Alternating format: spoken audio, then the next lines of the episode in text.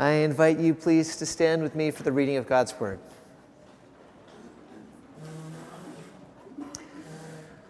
Our scripture reading is from Matthew chapter 25, verses 1 through 13. Then the kingdom of heaven will be like ten virgins who took their lamps and went to meet the bridegroom. Five of them were foolish, and five were wise. For when the foolish took their lamps, they took no oil with them, but the wise took flasks of oil with their lamps. As the bridegroom was delayed, they all became drowsy and slept. But at midnight there was a cry Here is the bridegroom! Come out to meet him! Then all those virgins rose and trimmed their lamps, and the foolish said to the wise, Give us some of your oil, for our lamps are going out. But the wise answered, saying, Since there will not be enough for us and for you, go rather to the dealers and buy for yourselves. And while they were going to buy, the bridegroom came. And those who were ready went in with him to the marriage feast, and the door was shut. Afterward, the other virgins came also, saying, Lord, Lord, open to us. But he answered, Truly, I say to you, I do not know you. Watch, therefore, for you know neither the day nor the hour. The word of the Lord. Please be seated. Would you please join with me in prayer?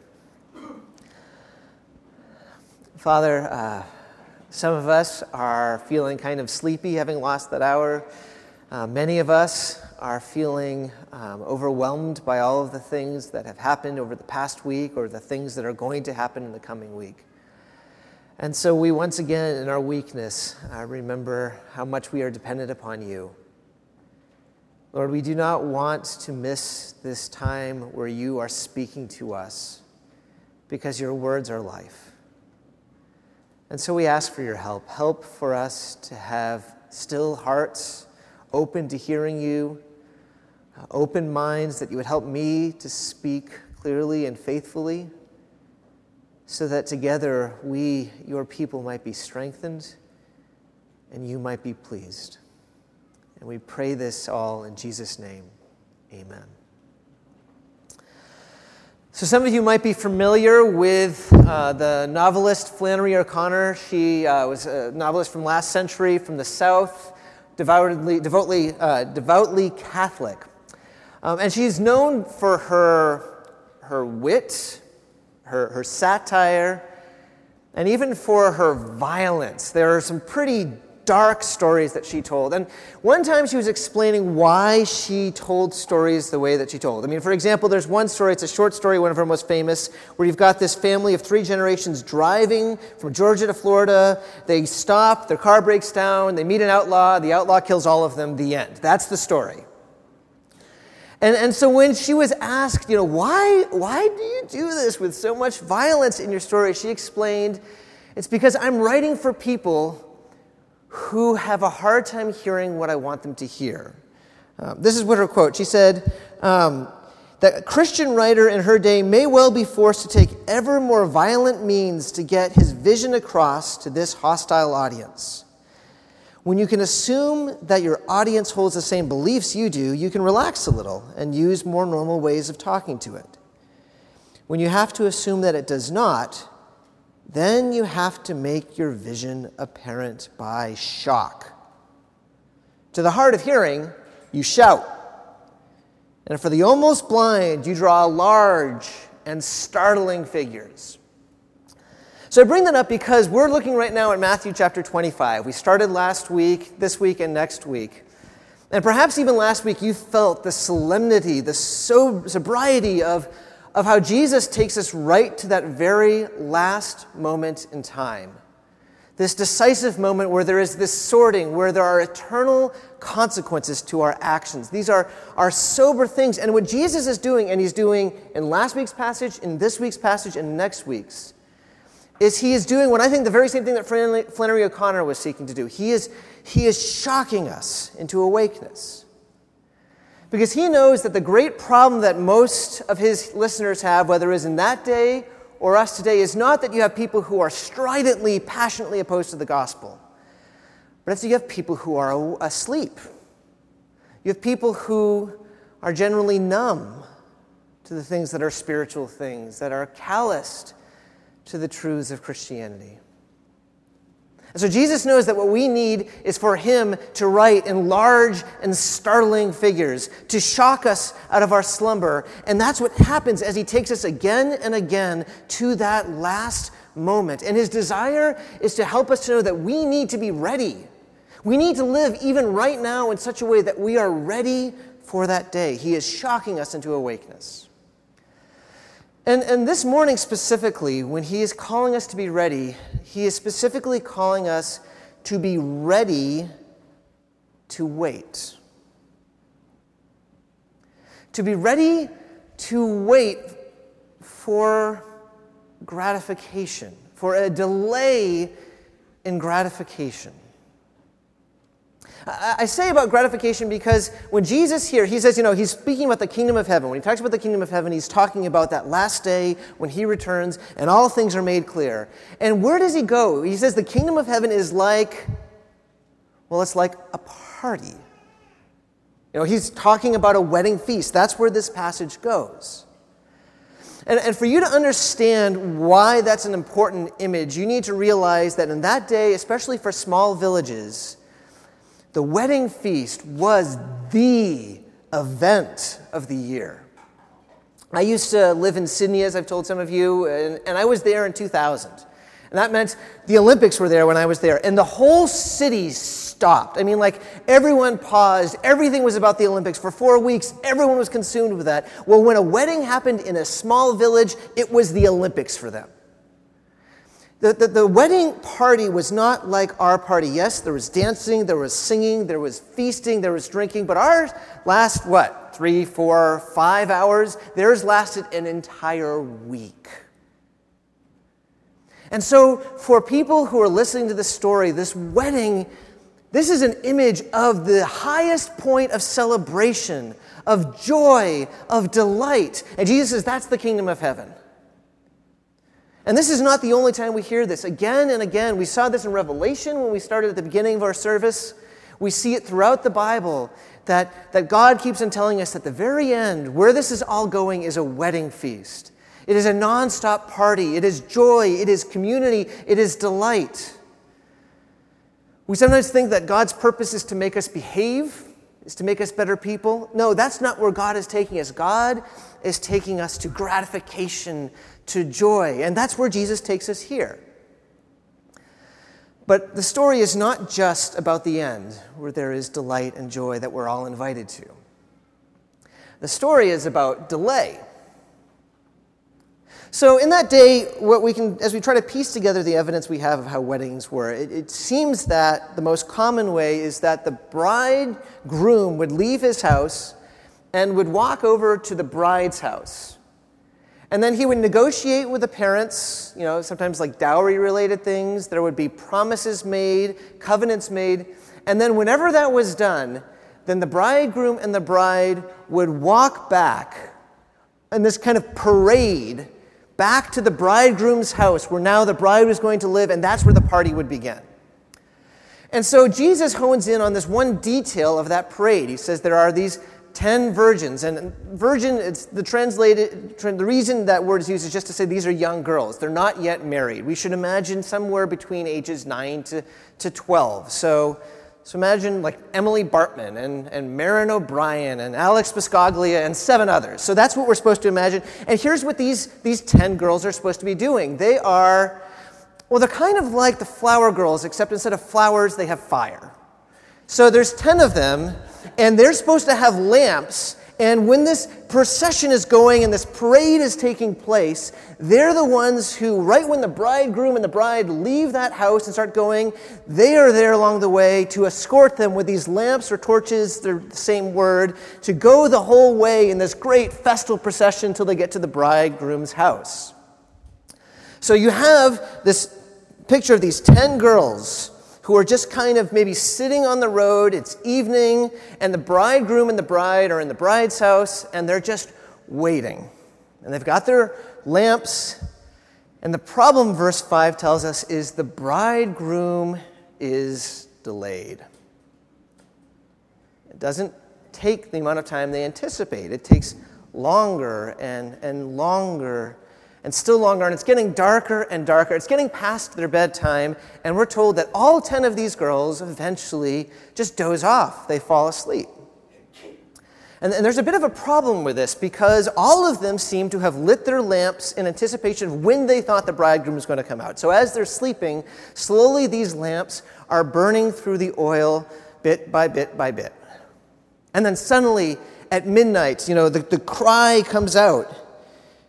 It says, At midnight there was a cry, Here is the bridegroom, come out to meet him. And so these, these girls are suddenly, you know, they, they pull the sleep out of their eyes, they wake up, and they see their lamps, and they realize, uh oh, we're almost out of oil. And there are two groups that we're told of. There are five who are described as the wise girls. And the reason they're wise is because they, became, they came prepared.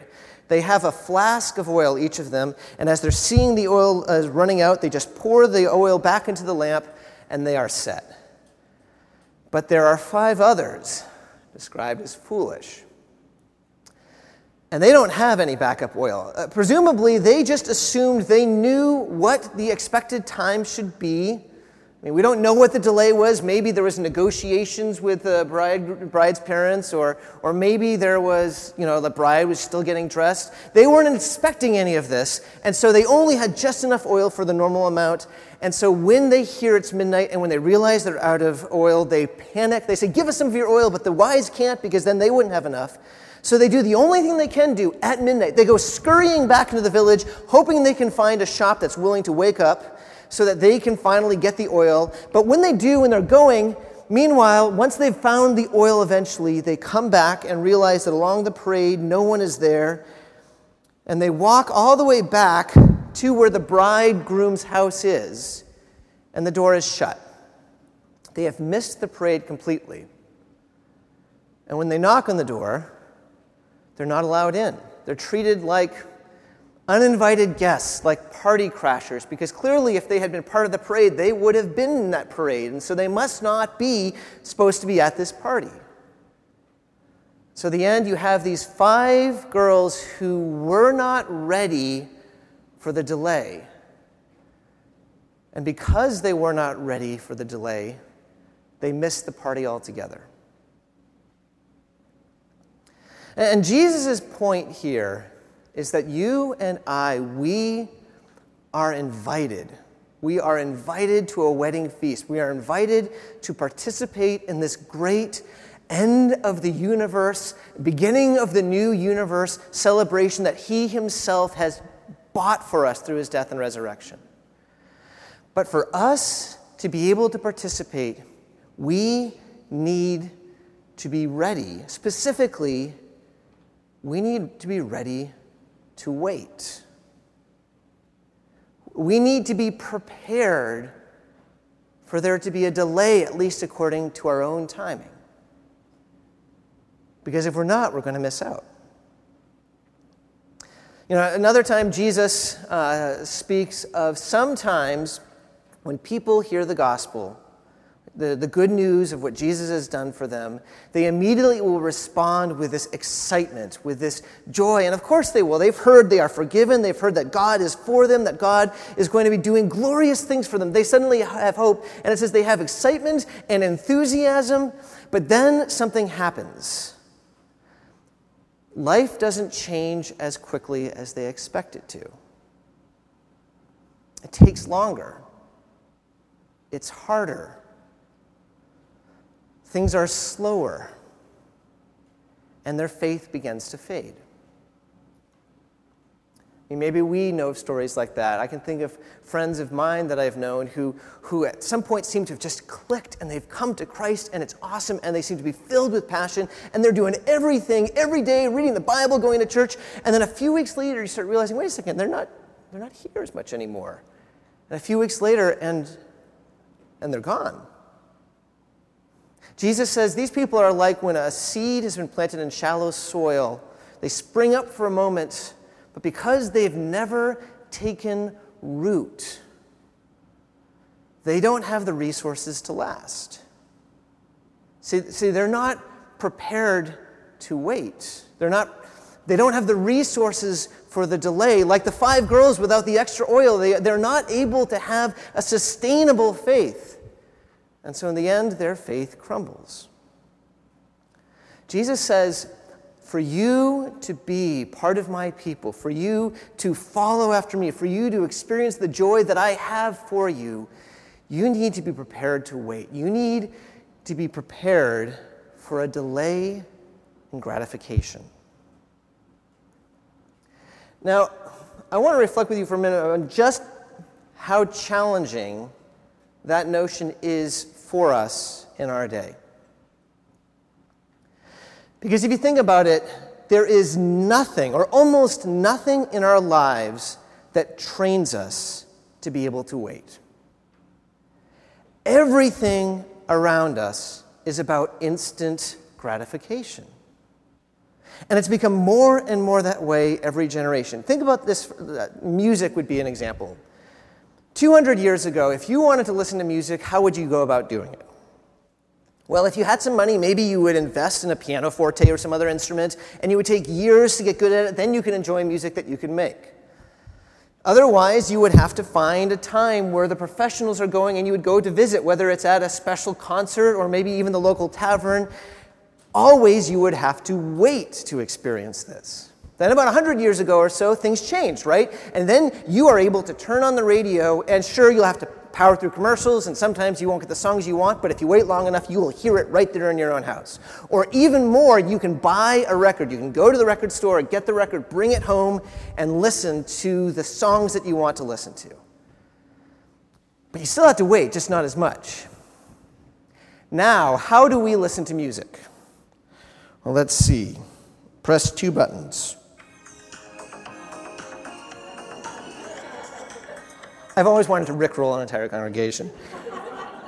Eh, but you see, like that was instantaneous, right? Like in just one moment, boom. And we expect that for everything. How do I get stuff, a book to read, in about one minute on my Kindle, I've got that book? When we turn on the TV, what do we see given to us? Video on demand. I remember when I was in high school, my, one of my science teachers said, you know, we are the first generation to look in front of a microwave and tap our feet because it's taking too long. And that's in the 1980s. Now, we're a generation that taps our feet when the internet is taking three seconds to load a page. And it extends beyond that, doesn't it? Think about spending. I remember when I was a kid and a paper route, I was told that if I wanted something really, I could put it on layaway. Probably some of us don't even know what layaway is. You could go to a store and ask them to set something aside, and you would slowly pay for it until you got it. No one does that anymore. Why? Because why? We can just get it on credit, we can get it immediately. Why wait? Or, or think about even with sexuality. Why wait for the covenant of marriage when you can enjoy sex right now? And, and God forbid that we are bored while we are waiting in line for Starbucks for a cappuccino. We can immediately deal with our boredom right now by looking at whatever our phone has for us. Do you see that we are, we are conditioned in every aspect of our lives to expect immediate gratification? We have nothing that is training us to wait. So, how do you think that's going to affect us in our relationship to God?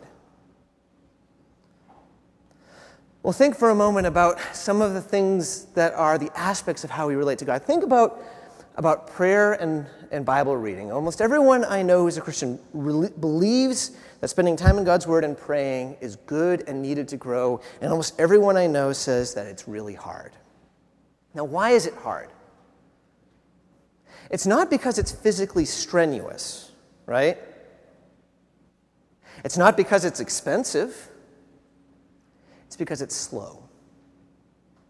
The first time you come to a book of the Bible and you're reading it, you're wanting this sense of connection to God, you're wanting some obvious application, and sometimes you're just frustrated and confused and bored, right? Or, or, when we're praying, when we're praying, we don't get this immediately divine high five. Our, our phone doesn't suddenly ring with all these thumbs up, good prayers, right? We, we, we, we, we don't see these immediate responses. I mean, sometimes we can pray for year after year. It's, it's slow. And so that makes it hard because we are not accustomed to not having immediate gratification. Do you know the single biggest changes to the way that church is done over the last century? It's not the technology. It's that we've moved from focusing primarily on how do we best worship God to how do we best entertain the congregation. Because we want to make sure, you know, it's, if, if the songs are a little off theologically, if sometimes the teacher is a little bit wrong, that's forgivable. But it better not be boring. It needs to be interesting. It needs to be relevant. We don't want the preacher to be telling us about something that's going to happen centuries from now, potentially. We want five steps to how to make a better life right now. Because we don't like to wait for gratification. And so, is it any surprise that when we encounter in our Christian faith these times where we're looking to God for help and we're struggling and we don't see any answers, that our faith can fade? Because we don't know what it looks like to wait, we don't know how to wait. And Jesus says, You need to be not like the five who don't have the resources. There is going to seem to be a delay. You're going to expect my mercy and my grace to come more quickly than it oftentimes will. You need to be prepared. You need to have the resources for a delay in gratification. Know, another way of putting it is Jesus is calling us to having a sustainable faith. You know, where the sustainability is a big buzzword right now, and I think rightly so. A, a recognition that whether we're talking about farming or fishing or other businesses, we have to find a way to make sure we can do something that won't completely burn things through in the next generation. How can we be sustainable so that these things can last? Well, how can you and I be sustainable in the way that we relate to God? How can our faith be sustainable so that it can ride through the difficulties and last? That's the, that's the question Jesus is saying you need to be thinking through. And I think it would be good for us, if there's one thing I would love for us to do in response to this passage, it's to think that question through. How can my faith be made more sustainable? I mean, those of you who are in elementary school and high school, you probably know that it's not uncommon for people when they go off to college to sometimes kind of turn away from their faith. And so it's an important question for you to ask what can I do? How can I be prepared so that my faith can make it through that? How can my faith be sustainable? And it's not just for, for college students, for all of us. We know that there are different parts of life where it is going to be hard. How, how do we have the oil? What does it look like for our faith to continue through those difficult times? That's what this parable is asking us. And so, as we think this through, let me just suggest three things that I think Scripture, three instructions Scripture gives us for how our faith can be more sustainable. They're not the only things that Scripture says, but they're three important things. One of them that Jesus says is that we need to count the cost. So, another time when Jesus is speaking to a group of people, he says, Which of you, desiring to build a tower, does not first sit down and count the cost, whether he has enough to complete it? Otherwise, when he has laid a foundation and is not able to finish, all who see it begin to mock him, saying, This man began to build and was not able to finish. Maybe some of us have sometimes seen a house that's on a block that seems to never be complete, and we suspect we know the reason that someone began investing in something but did not check carefully that they, whether they had the ability and the desire to finish the project that they started. And Jesus says, if you want to follow me, you need to count the cost. Before you set out on the journey, you need to think through Am I willing to pay, to give what it takes to follow Jesus. Because if you're not willing, you're not going to make it to the end, he says. And so, what's the cost? Well, Jesus says it right before. If anyone comes to me and does not hate his own father and mother and wife and children and brothers and sisters, yes, and even his own life, he cannot be my disciple. Whoever does not bear his own cross and come after me cannot be my disciple. What's the cost of following Jesus? it's everything. Yes, the, the, the, caveats still apply. When Jesus is saying you must hate your family, he's saying in comparison to me, that your love for me must be so great. In comparison, it might look like hatred. He's not literally calling us to hate our family. And yes, when we follow Jesus, rarely will he ask everything of us. We don't suddenly have to sell everything and, and give it to the poor, but we need to be ready to. Jesus is saying, I will give you everything. Forgiveness, joy, hope, everything you need is found in me, but you need to first give me everything. You, there is nothing that we can hold on to and say, Jesus, I will give you everything but this. Jesus, I will obey you in every aspect of my life but this. Because there will come a time, almost certainly, when you will be forced to decide between following Jesus and holding on to this. And my prayer is that at that time you know which one to let go of.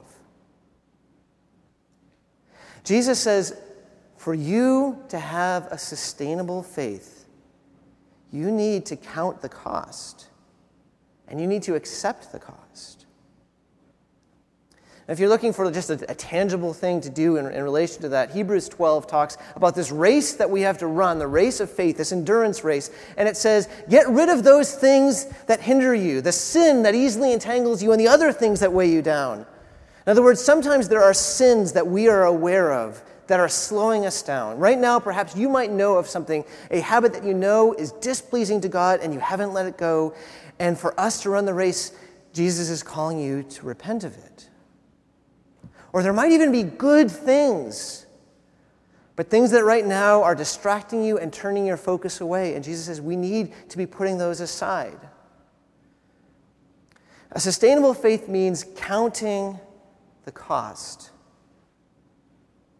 and accepting it.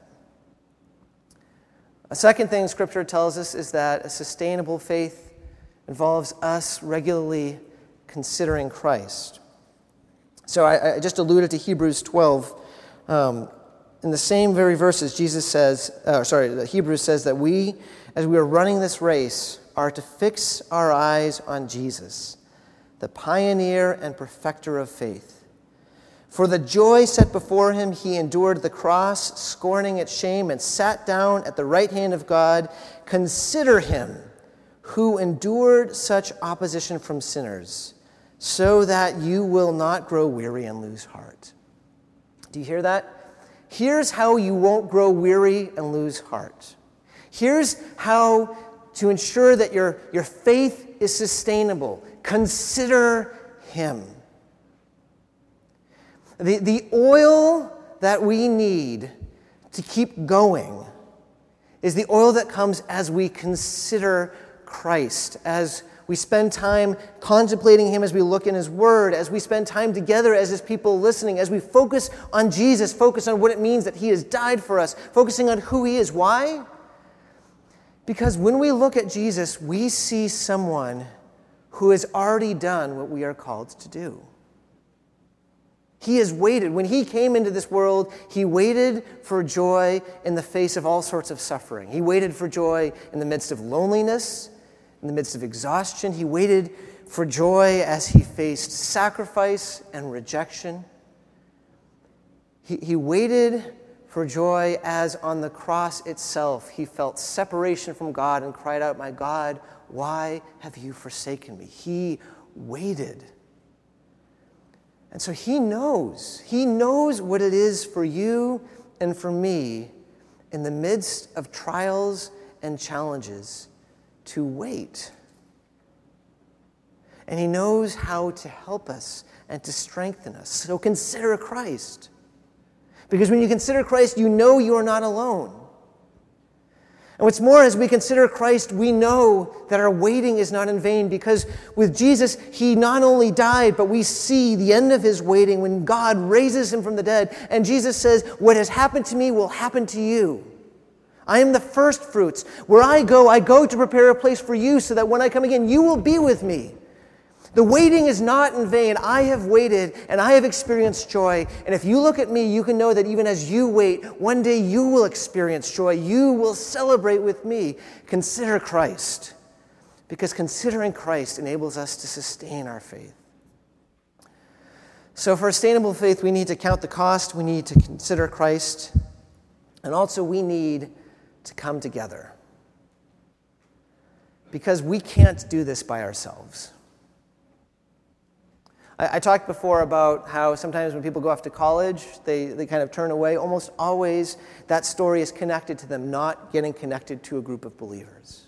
We, we need a group of believers. Hebrews says that we should be encouraging one another and we should not forsake gathering together but instead stir one another on all the more as we see the day approaching. That is a waiting verse that's saying, we've got to do this together, guys. For us to sustain, for us to have what we need to make it to the end, we have to be a team.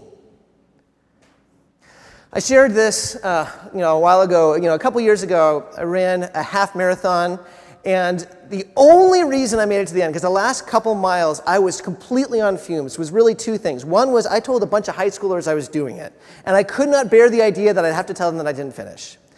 And the other one was Matt Potoshnik was completely annoying the last couple miles, not letting me stop. So there was an accountability and there was an encouragement. And those two things were the things that sustained me as I kept going. And, and brothers and sisters, you and I, we need that, don't we? There are times that we are not going to be in our right minds, where, where, where things are going to look bleak and we're not going to see clearly, we're not going to know the love of God, we're not going to know that hope is real, and we're going to need other people to tell us to keep going. And there are going to be times that we need to help others in that way. And the only way that happens is if we keep coming together. I mean, I know sometimes Sunday morning can feel exhausting because you're just already tired. Sometimes community group or discipleship group could just feel really ordinary. But God works in the midst of small things and ordinary things, and it is through those that we are encouraged and strengthened and kept going. Count the cost. Come together and consider Christ. These three are just some of the things that Scripture calls us to. The larger principle is simply this we need to have a faith that lasts, a faith that is ready to wait. Because God's timing is not ours. God will come again. There will be a celebration. God's purpose for us is joy, and we must always remember that. But it is not going to come on our timing. And so, for us to be the people of God, we need, Jesus says, to be a people who are ready to wait. I invite you to take um, some time with me even now as we are kind of responding, to respond in prayer, whether that's confession or asking for help or just an acknowledgement and a commitment to try to, to follow Christ in certain ways that He has spoken to you this time. And then I'll lead us in prayer in just a couple minutes. Uh, would you please join with me in silent prayer?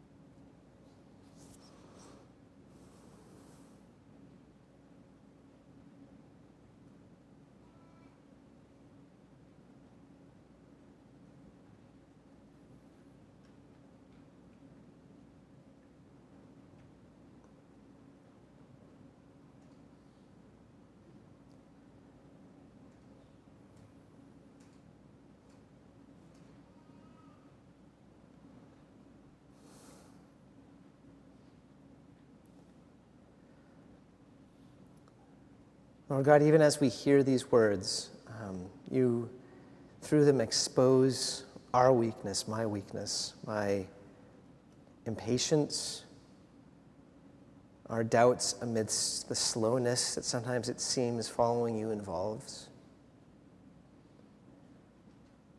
Lord, in our weakness, in our sinfulness, we acknowledge our uh, utter and complete need of you. That we do not deserve your mercy, and yet you have shown it in Christ, and we acknowledge our need of him. That we are too weak to continue, but you give us your spirit, and so we look to him. Lord, we ask that you would give us a faith that lasts, that you would give us the resources we need to be your faithful people. to run the race you have set before us until we get to the end and are able to rejoice together. And we pray this in Jesus' name. Amen.